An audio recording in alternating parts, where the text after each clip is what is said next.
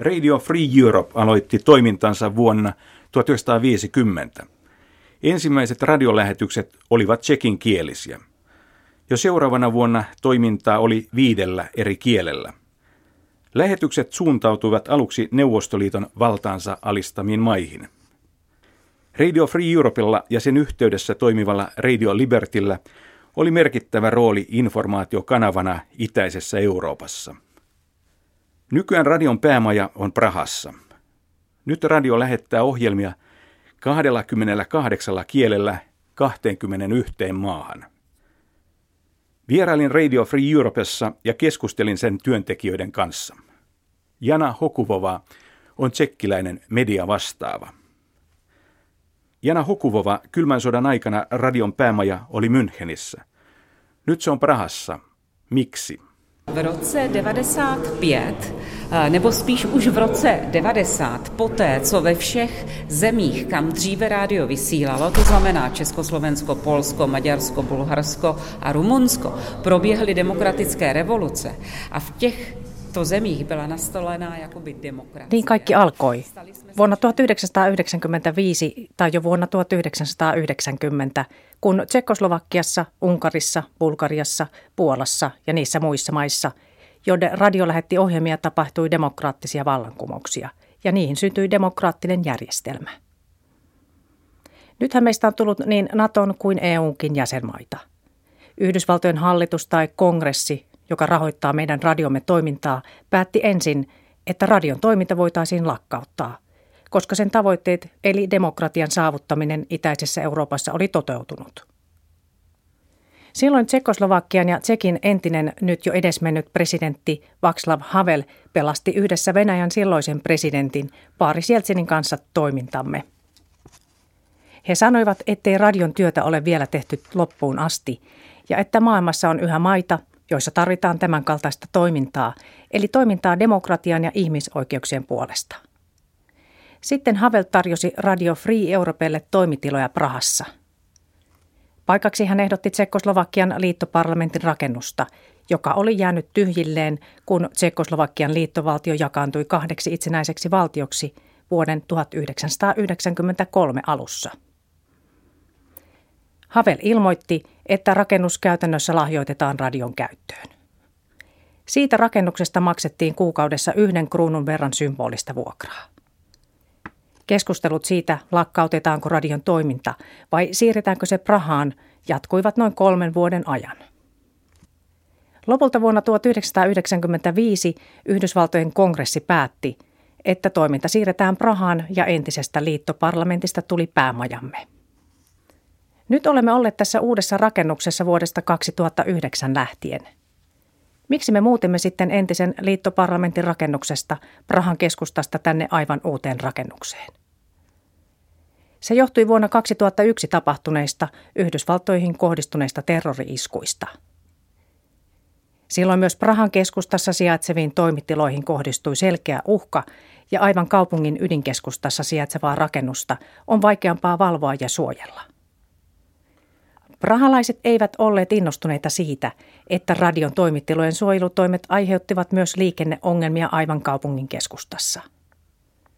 Niinpä Yhdysvaltojen hallitus ja radio päättivät, että uudet toimitilat rakennetaan keskustan ulkopuolelle. Ja kuten sanoin, vuonna 2009 pääsimme muuttamaan näihin uusiin tiloihin. Jana Hokuvova, kuinka paljon teillä on täällä työntekijöitä? Tässä rakennuksessa työskentelee noin 550 työntekijää. Heistä toimittajia on noin 300. Muut ovat toimintaa tukevia työntekijöitä, kuten tietokone- ja lähetysteknologian eksperttejä, hallinnon palveluksessa olevia ihmisiä ja tietenkin mukanaan myös amerikkalainen johto.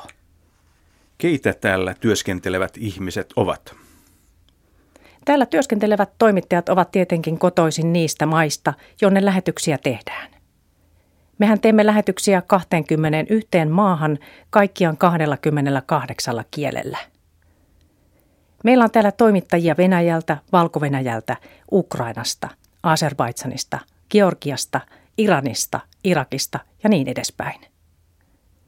Noiden journalistienhan tulee puhua omalla äidinkielellään, koska he informoivat maanmiehiä siitä, mitä heidän maissaan tapahtuu.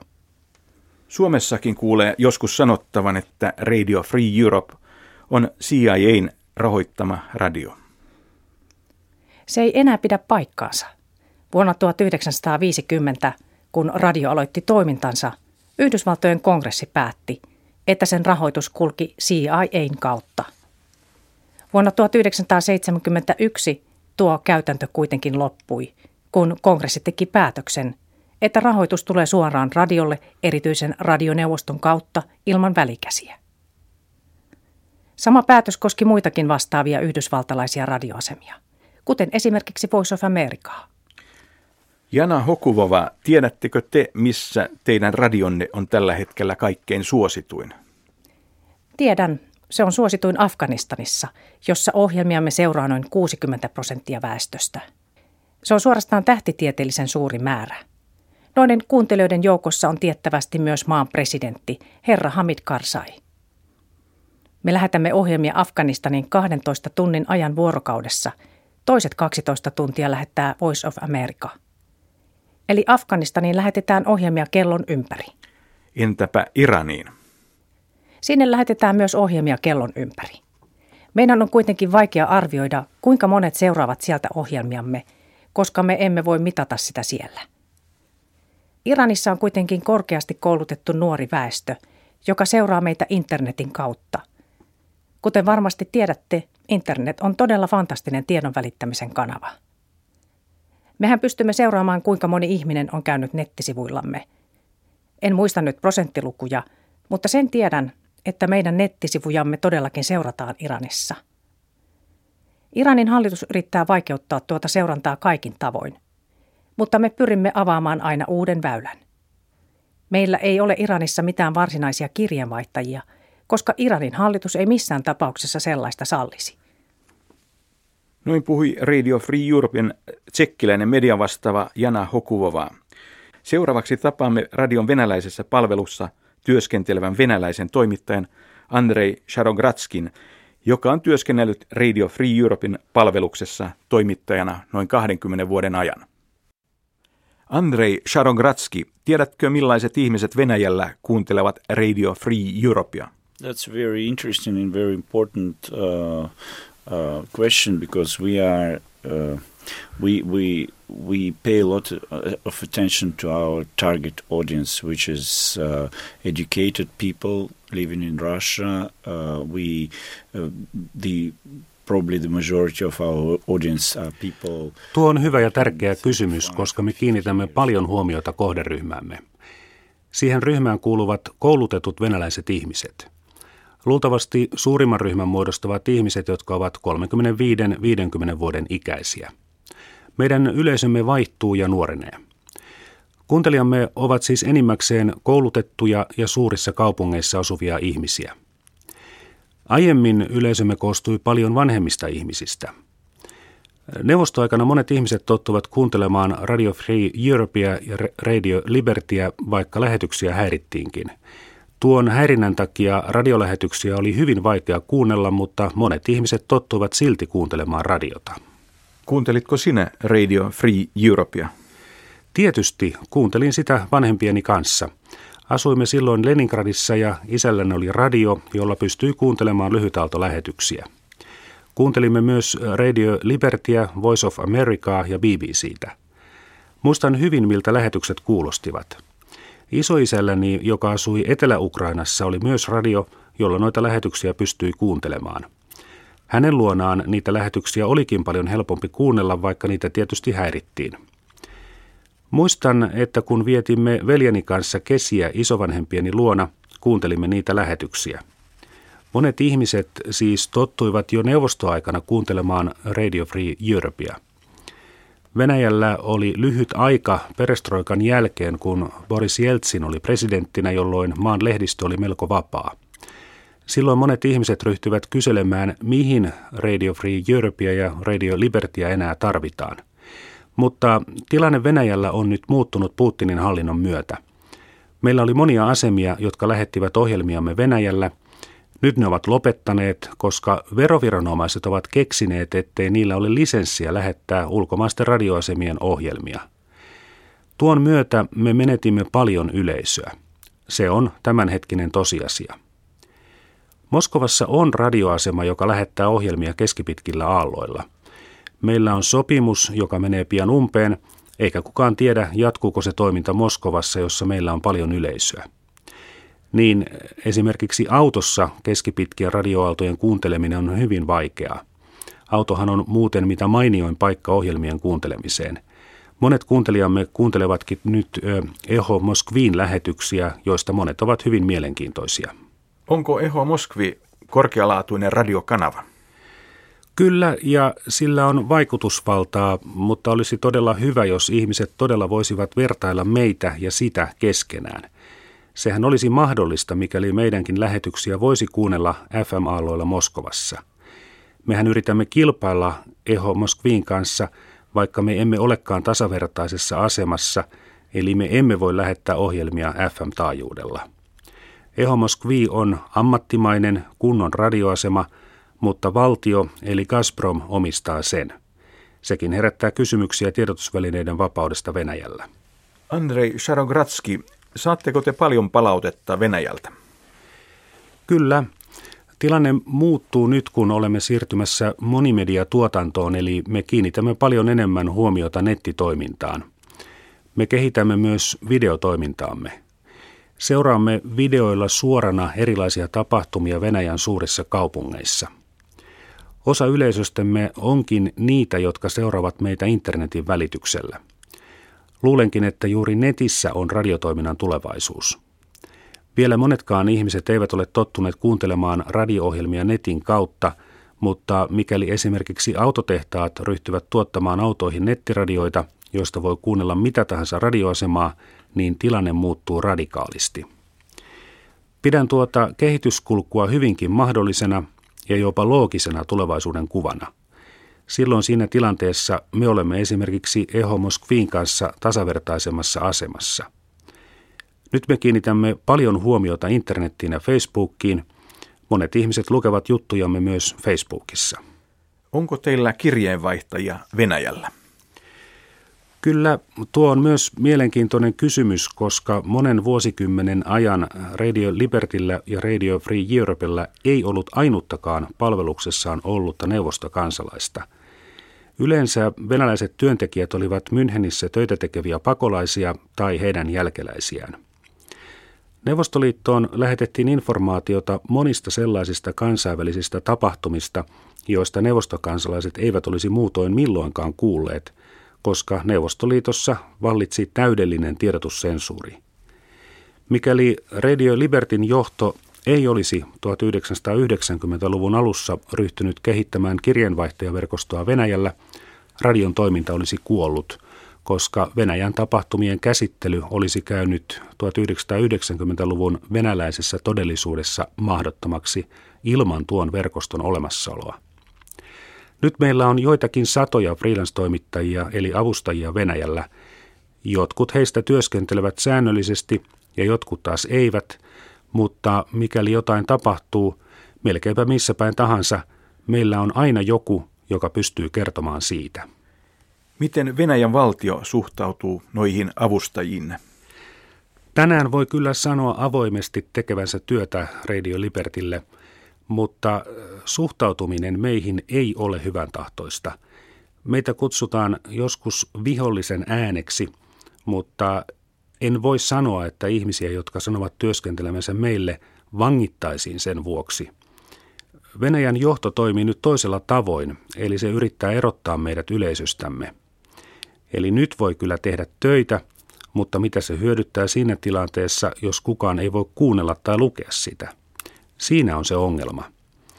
En usko, että Venäjän johto niinkään haluaisi painostaa kirjanvaihtajamme, mutta se tekee jotain, minkä avulla se voi erottaa meidät yleisöstämme. Puhuin jo aiemmin tuosta veroasiasta, eli siitä, miten venäläiset kanavat eivät voi uudelleen lähettää ulkomaalaisten radioasemien tuotantoa. Kyse on siis lisenssipolitiikasta. Se on kamppailu, jota me käymme ja jossa me häviämme – Venäjän johto ei salli meille FM-taajuuksien lähetyksiä. Andrei Sharogrotski, käytkö itse usein Venäjällä? Kyllä, vierailen siellä noin kolme tai neljä kertaa vuodessa. Miten arvioit Venäjän mediatilannetta yleisesti ottaen? Tuo on hyvin vaikea kysymys. Online-media on vapaa. Se on totta, mutta joissakin tapauksissa etenkin silloin, kun kritisoidaan Putinia, syntyy suuria vaikeuksia. Eli online-mediassakin toimivien on aina oltava tarkkoina siinä, mitä he sanovat tai kirjoittavat. Toinen ja paljon suurempi ongelma on se, että vaikka internet onkin melko laajalle levinnyt Venäjällä, se ei kuitenkaan ole lainkaan siinä asemassa, että sillä olisi todella suuri merkitys. Kyllä Venäjän hallinto yrittää vaikeuttaa myös netin kautta tapahtuvaa tiedonvälitystä. Mikä on lehdistön tilanne Venäjällä? Joitakin hyviä ja vapaita lehtiä on olemassa, mutta niiden vaikutus on liian pieni. Vain hyvin pieni osa venäläisistä lukee niitä. On yleisesti tiedossa, että Venäjän hallinto on toteuttanut vuodesta 2001 lähtien median haltuunottoon tähtäävää politiikkaa ja aivan erityisesti tämä koskee televisiota, joka on yhä Venäjällä kaikkein vaikutusvaltaisin media. Voi olla, että tilanne muuttuu nyt, mutta kymmenen vuotta sitten kolme suurita TV-kanavaa otettiin täysin hallinnon kontrolliin. Tämä on minun mielipiteeni, mutta uskon, että moni on kanssani samaa mieltä. Venäjän johto on sitä mieltä, että kun sillä on televisio täysin hallussaan, se voittaa propagandasotansa. Niin, internetin vaikutus on yhä liian vähäinen. Voi olla, kuten sanoin, että internetin merkitys lisääntyy. Facebookin ja sosiaalisen median merkitys esimerkiksi mielenosoitusten järjestämisessä on kasvanut ja totta kai myös viranomaiset ovat siitä tietoisia. Nyt he varmasti kohdistavat huomionsa siihen. Andrei Sharogratski, luuletko, että Putinin hallinto kestää seuraavat 12 vuotta? Enpä uskalla ennustaa, en todellakaan tiedä. Vuosi sitten en olisi ennustanut, että Venäjällä syntyy niin laajoja mielenosoituksia kuin mitä siellä on syntynyt. Moniin vuosiin Venäjällä ei ollut poliittista elämää. Nyt Venäjä on käännekohdassa, koska protestit ennen muuta epärehellisiä vaaleja vastaan ovat kestäneet jo kauan. Venäjä on nyt käännekohdassa. Nähtäväksi jääkin, pystyvätkö mielenilmausten järjestäjät muodostamaan askel askeleelta jonkin kunnollisen yhteisen ohjelman. Nythän sellaista ei vielä ole. Vai käykö niin, että koko liike surkastuu?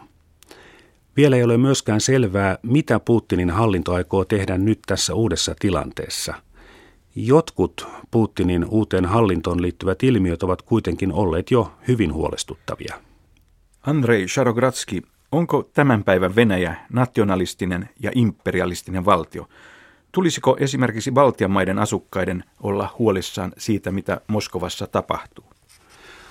Aina on hyvin tärkeää seurata sitä, mitä Moskovassa tapahtuu. Valitettavasti tuo imperialistinen ajattelutapa on yhä olemassa.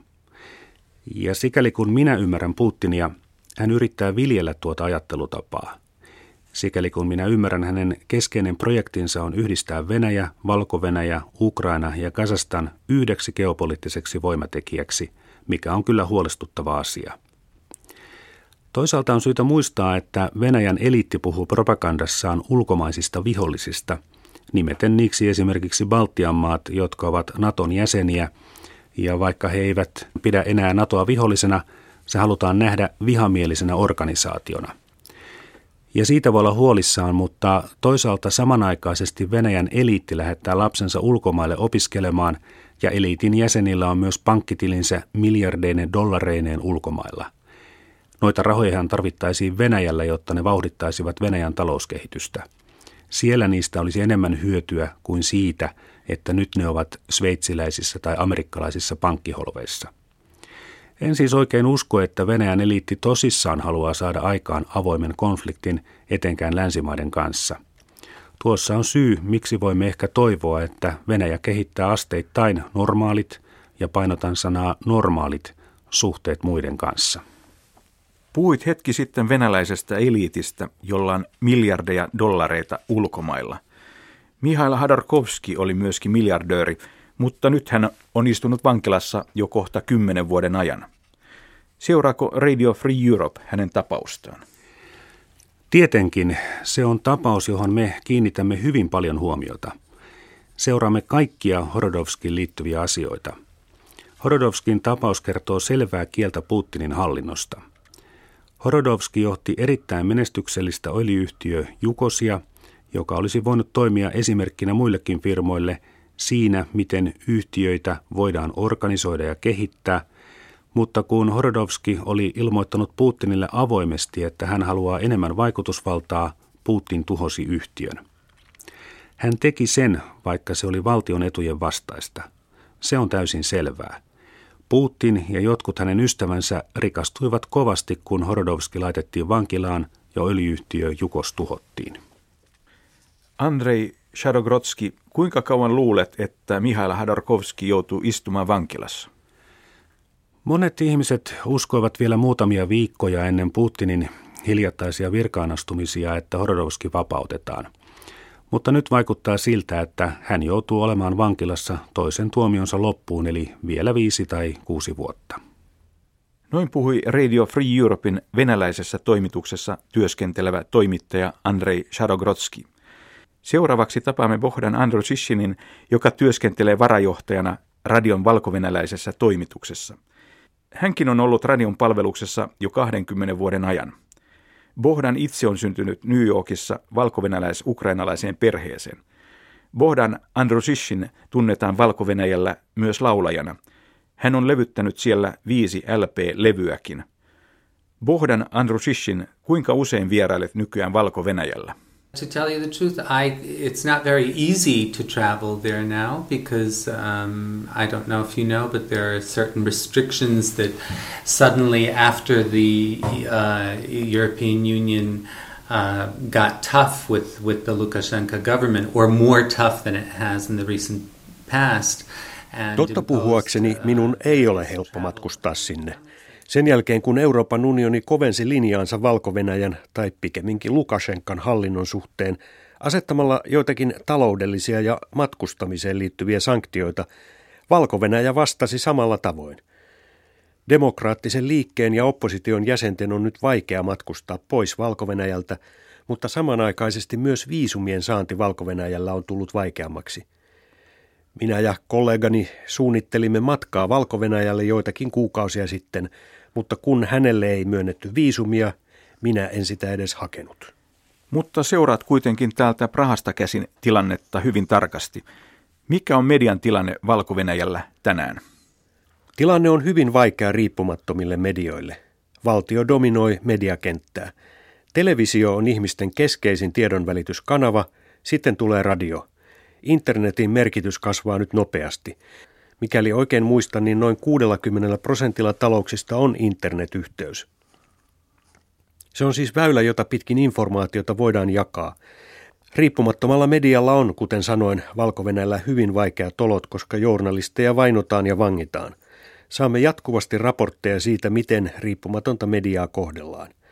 Meidän radiomme tehtävä on kertoa niitä asioita, jotka eivät muuten tavoittaisi valko yleisöä. Onko teillä paljon kuuntelijoita Valko-Venäjällä? Me olemme läsnä ainoastaan lyhyillä aloilla, eivätkä paikalliset radioasemat lähetä uudelleen meidän lähetyksiämme. Se on meille iso ongelma. Meidän on siis vaikea tavoittaa kuuntelijoita. Uskoakseni meitä kuuntelee noin kaksi prosenttia väestöstä. Muistutan vielä, että lyhytaaltolähetysten kuunteleminen on hyvin vaikeaa ja niiden, jotka kuuntelevat lähetyksiämme, täytyy oikeasti omistautua kuuntelemiselle. Suuri osa toiminnastamme tapahtuu internetissä. Radiossa meillä on ohjelmaa kahdeksan tuntia päivässä. Meillä on myös puolen tunnin ohjelma televisiossa kerran viikossa. Se on talk show, joka on osa puolalaisen valko suunnatun Belsat TV-kanavan ohjelmistoa. Me teemme siis yhteistyötä varsovalaisen Belsatin kanssa. Bohdan Andrushishin viime aikoina on puhuttu paljon erilaisten urheilutapahtumien ja politiikan välisistä suhteista. Tulisiko Euroopan boikotoida valko vuonna 2014 järjestettäviä jääkiekon maailmanmestaruuskisoja? Ei ole minun asiani päättää sitä, mutta tuota kysymystä on kysytty viime aikoina hyvin usein. Kuten varmasti tiedät, kansainvälisen jääkiekkoliiton puheenjohtaja René Fassel sanoi hiljattain, että kisat järjestetään valko mutta niin sanoivat monet muutkin lajin keskeiset vaikuttajat. Kyllä kaikki viittaa siihen, että kisat järjestetään Minskissä – Monet demokraattisen liikkeen jäsenet valko kokevat, että näin kansainvälinen yhteisö palkitsee Lukashenkan hallinnon toimet ja että maan hallitus tulee käyttämään kisoja propagandatarkoituksiin. Toisaalta jotkut näkevät, että kisat avaavat eurooppalaisille mahdollisuuden matkustaa valko ja että se siten lisää keskinäistä näkemysten vaihtoa ja avoimuutta. Seuraamme tietenkin täällä tilannetta. Nyt tällä hetkellä näyttää siltä, että kisat järjestetään kuten on suunniteltu. Onko teillä omia kirjeenvaihtajia Valko-Venäjällä? Kyllä meillä on avustajaverkosto valko vaikka me emme ole rekisteröityjä siellä. Avustajamme toimivat freelance-pohjalta. Mikä on heidän tilanteensa? He tekevät hyvää työtä, mutta he eivät tee sitä ilman riskejä. Vuoden 2010 joulukuun presidentinvaalien jälkeen mielenosoitukset murskattiin kovalla kädellä Minskissä. Sen seurauksena kaikenlainen riippumaton julkaisutoiminta on joutunut entistäkin ahtaamalle. Meidän avustajamme ovat rohkeita ihmisiä. He menevät suoraan tapahtumien keskelle, asettaen itsensä alttiiksi vaaroille. Heitä on pidätetty ja heidän varusteitaan on tuhottu. Yksi avustajamme seurasi mielenosoitusta muutama kuukausi sitten ja sen seurauksena hän joutui kymmeneksi päiväksi vankilaan. Sinähän seuraat myös Ukrainan tilannetta. Kyllä seuraan, mutten tietenkään niin tarkasti kuin valko tilannetta. Meillähän on oma ukrainankielinen osasto, mutta sen voin sanoa, että demokratiakehitys on ottanut Ukrainassa takapakkia. Jotkut sanovatkin, että Ukrainan johto on ottanut esimerkkiä Lukashenkalta – mutta tilanne Ukrainassa ei ole vielä kuitenkaan sanan ja mielipiteen osoittamisen suhteen niin vaikea kuin mitä se on valko -Venäjällä. Noin puhui Bohdan Andrushishin. Seuraavaksi Ukrainan tilannetta arvioi Radio Free Europein ukrainankielisen toimituksen toimittaja Natalia Churikova. Hän on ollut radion palveluksessa noin 16 vuoden ajan. Kerroit, että käyt Ukrainassa melko usein.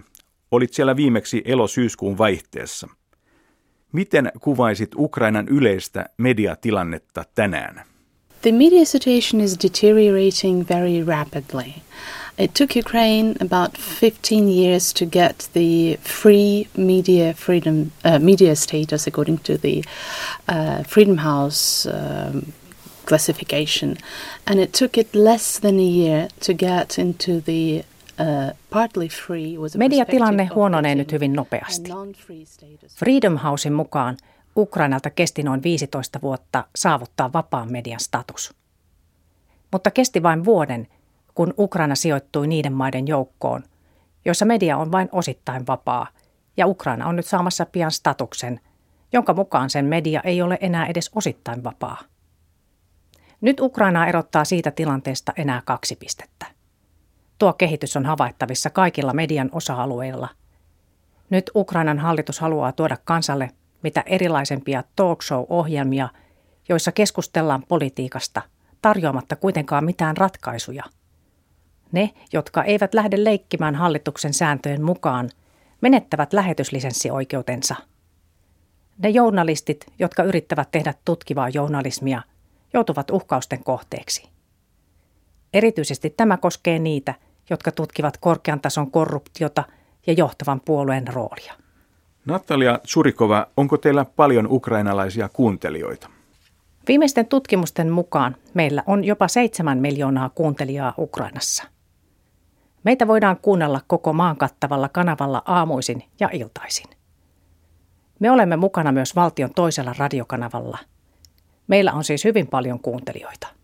Meidän aamuohjelmamme on Ukrainan suosituin aamuohjelma. Saatteko te paljon palautetta Ukrainasta? Tietenkin. Olemme hyvin aktiivisesti mukana internetissä. Meillä on useita tuhansia Facebook-ystäviä ja meillä on suora yhteys kuuntelijoihimme myös omien nettisivujemme kautta. Saamme kuuntelijoilta palautetta ja juttuvinkkejä. Palaute kuuntelijoilta on siis meille hyvin tärkeää. Ihmiset ovat kiinnostuneita siitä, mitä lännessä tapahtuu. Heitä kiinnostavat myös sellaiset haastattelut, joita he eivät voi nähdä Ukrainan valtion televisiossa tai oligarkkien kontrolloimilla kanavilla. Kaikki Ukrainan TV-kanavathan eivät ole valtion kanavia. Ukraina valmistautuu nyt yhdessä Puolan kanssa kohta alkaviin jalkapallon EM-kisoihin. Monet ovat olleet sitä mieltä, että EUn tulisi boikotoida Ukrainan kisoja. Natalia Churikova, mitä mieltä sinä olet siitä? En oikein usko, että olympialaisten tai muiden kansainvälisten urheilutapahtumien boikotointi hyödyttää viestin viemisessä. Ketkä olisivat tuollaisen boikotin ensimmäiset uhrit? He olisivat jalkapalloilijoita ja jalkapallofaneja. Ne ukrainalaiset jalkapalloilijat ja jalkapallofanit, jotka odottavat innolla vieraita, joutuisivat pettymään, koska eihän se ole heidän vikansa, mitä maanjohto tekee. Nythän ihmisillä ei ole oikeastaan mitään, millä he voisivat kontrolloida valtaa. Onko Ukraina siis jonkinlainen diktatuuri? Saksan liittokansleri Angela Merkel hän kutsui Ukrainaa diktatuuriksi. En ole ihan varma, onko se oikea määritelmä, tai onko sana oikea kuvaamaan Ukrainan tämänhetkistä tilannetta. Mutta tilanne on nopeasti muuttumassa siihen suuntaan. Ja mikäli mitään ei tapahdu, niin lokakuun parlamenttivaalien jälkeen maata johtava puolue voi hyvinkin saavuttaa suuren enemmistön parlamentissa. Ja silloin riski siitä, että maasta tulee diktatuuri, on suuri. Ukrainan entinen pääministeri Julia Timoshenko tuomittiin viime vuonna seitsemäksi vuodeksi vankeuteen syytettynä talousrikoksista. Onko Julia Timoshenkon tapaus puhtaasti poliittinen, niin kuin monet ovat sanoneet? Monet ukrainalaiset eivät ajattele niin, ja se on ongelma. Läntiset mediat ja poliitikot ovat tähän asti epäonnistuneet yrityksissään kertoa asiasta ukrainalaisille. Ihmiset Ukrainassa sanovat yleisesti, että mikäli hallituksella on riittävästi näyttöä asiasta, niin eihän Timosenko ole mikään enkeli, ja että hän keräsi omaisuuksia 1990-luvulla, kun maa oli lähes laittomuuden tilassa. Mutta nyt Timosenko on kuitenkin laitettu vankilaan hyvin kyseenalaisten kuulustelujen pohjalta, ja sellaisen lain perusteella, jota demokraattisessa maassa ei olisi edes olemassa. Onko Ukrainassa muita poliittisia vankeja? Ukrainan opposition mukaan maassa on noin 12 poliittista vankia, mutta nuo ihmiset eivät ole niin tunnettuja. Julia Timoshenko mies asuu nyt täällä Prahassa. Hän sai täältä poliittisen turvapaikan. Jotkut muutkin entiset johtavat ukrainalaiset ovat tulleet tänne.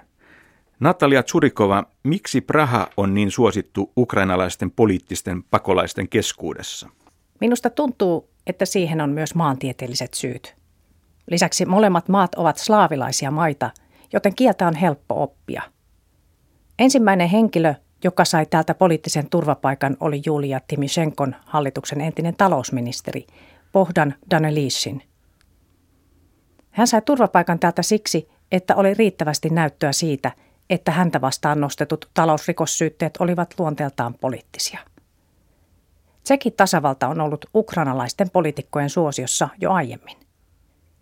Silloin kun Ukrainaa hallitsivat pääministeri Timoshenko ja presidentti Jutsenko, nykyinen presidentti Viktor Janukovic vietti täällä Karlovin varissa muutaman kuukauden. Hän aloitti poliittisen palunsa täältä. Noin puhui Natalia Tsurikova ja nyt tapaamme Ukrainan entisen talousministerin Bohdan Danilishinin. Hän on nykyään poliittisena pakolaisena Prahassa.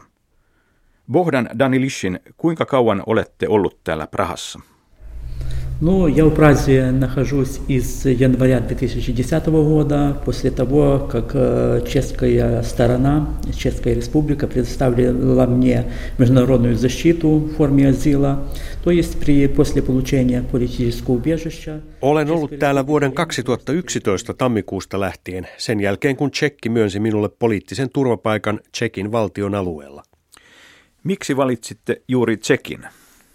En minä itse sitä mitenkään erityisesti valinnut. Minuthan pidätettiin täällä vuoden 2010 lokakuussa Ukrainan antaman kansainvälisen pidätysmääräyksen perusteella, koska Ukrainan uusi johto syytti minua talousrikoksista. Eli olin ensin täällä pidätettynä, mutta kun asia tutkittiin täällä, minulle myönnettiin turvapaikka. Onko myös perheenne täällä? Ei ole, asun täällä yksin. Perheen jäseneni vierailivat täällä. Bohdan Danilishin, Miten te arvioitte Ukrainan nykyistä poliittista tilannetta? Tämän päivän tilanne on monimutkainen, eli se on kaikkea muuta kuin yksinkertainen. Nyt Ukraina on joutunut yhden puolueen yksin vallan alle. Tuo puolue määrittelee kaiken, mitä maassa tapahtuu, niin talouden kuin muillakin alueilla. Sen valta alkaa valtion keskeisistä voimatekijöistä päätyen aina paikalliselle tasolle asti. Tuo alueiden puolue hallitsee myös täysin maan oikeusjärjestelmää ja muita valtion toiminnan kannalta täysin keskeisiä alueita. Presidentti ja hänen puolueensa hallitsevat mielinmäärin Ukrainaa. Siinä on lyhyesti kuvattuna maan nykyinen poliittinen tilanne. Lähestymme nyt Ukrainassa ennen vuotta 2004 vallinnutta aikaa, eli puhun nyt ajasta ennen niin sanottua oranssivallankumousta. Ukrainan entinen pääministeri Julia Timoshenko on nyt Ukrainassa vangittuna myöskin talousrikoksista syytettynä. Te, Bohdan Danilishin, olitte hänen hallituksensa talousministerinä vuosina 2007-2010. Onko Julia Timoshenkon tuomio puhtaasti poliittinen päätös? Julia Timoshenko oli Ukrainan suurimman puolueen puheenjohtaja. Hän osallistui vuoden 2010 presidentinvaaleihin, joissa hän hävisi nykyiselle presidentille Viktor Janukovicille noin kolme prosenttia, eli noiden kahden ehdokkaan välinen ero oli todella minimaalinen. Julia Timoshenkolla oli ja on valtava painoarvo politiikassa. Hän oli Ukrainan opposition johtava hahmo.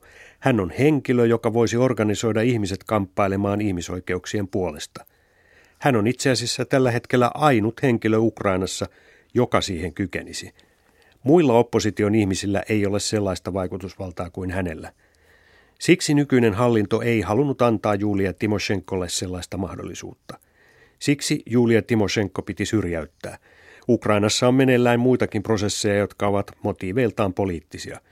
Myös EU on todennut saman asian. Nyt pidätetään vain oppositiota edustavia ihmisiä. Tehän tunnette Julia Timoshenkon henkilökohtaisesti, koska teitte työtä samassa hallituksessa usean vuoden ajan.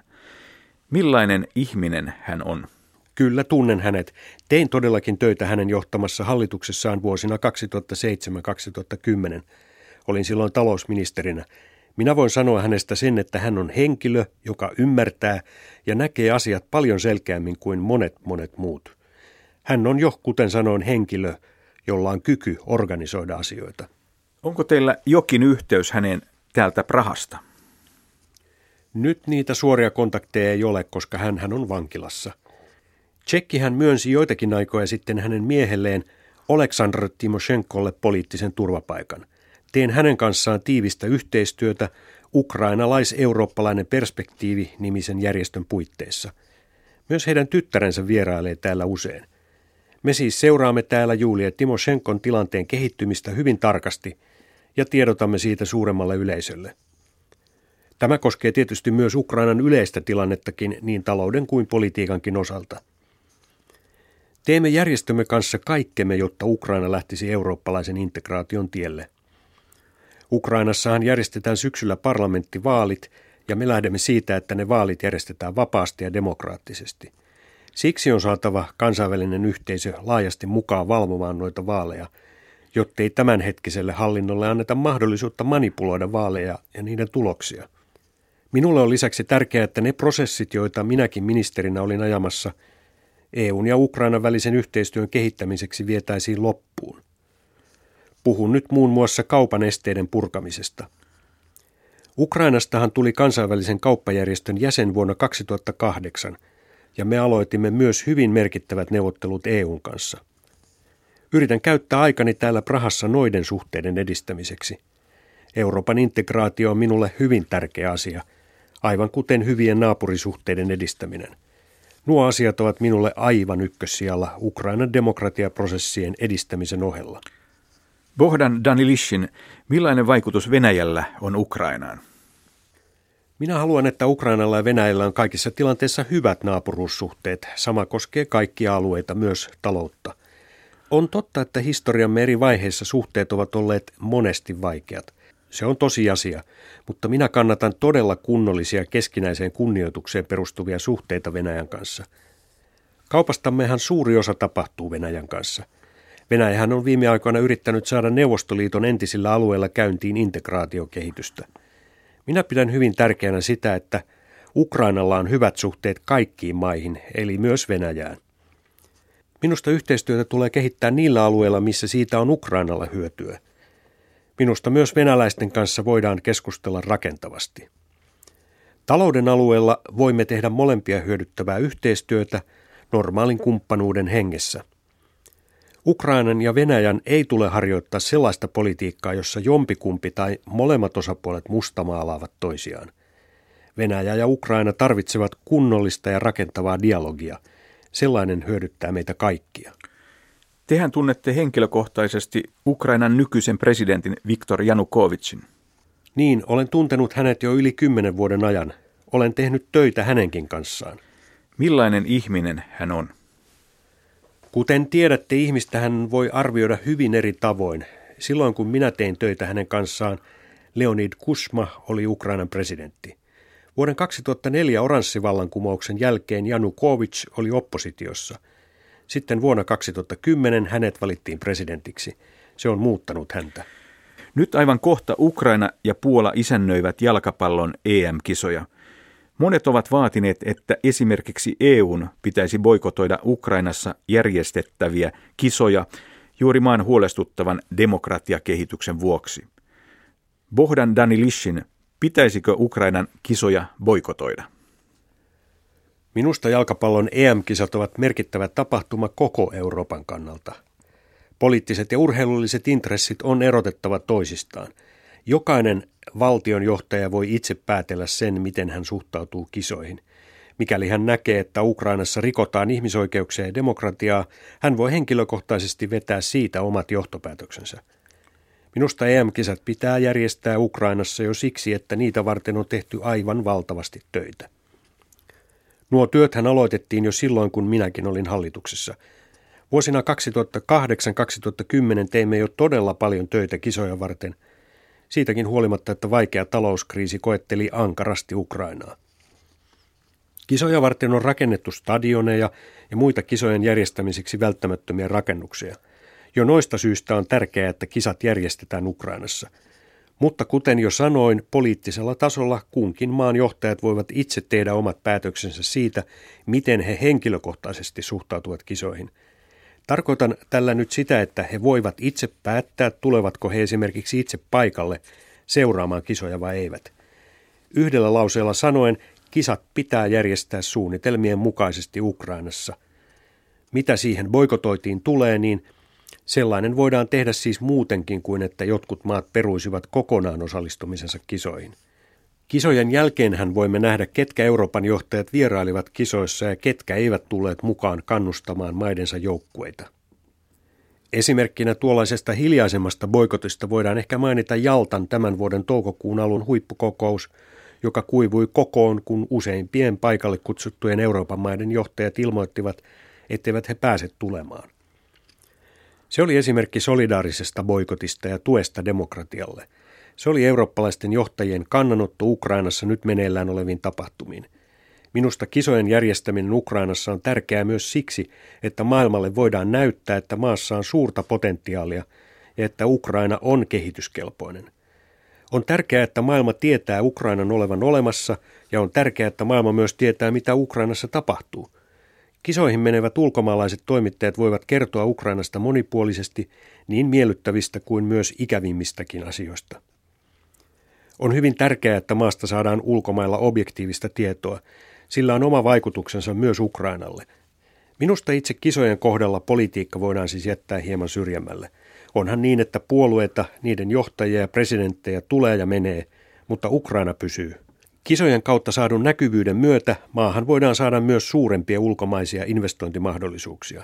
On siis tärkeää, että Ukraina näkyy maailmalla. Minähän toivon maalleni vain ja ainoastaan hyvää, mutta samalla toivon, että maailman päättäjät muistaisivat Ukrainan tämänhetkisen johdon kanssa keskustellessaan, että se ei riitä mitä sanotaan, vaan on kiinnitettävä huomio myös käytännön tekoihin. Kaunit puheet eivät ratkaise mitään, vaan on katsottava myös sanojen taakse – Korulauseet ovat korulauseita, kun taas käytäntö on käytäntöä. Euroopan päättäjien on siis muistettava tuo periaate, kun he käyvät keskusteluja Ukrainan johdon kanssa.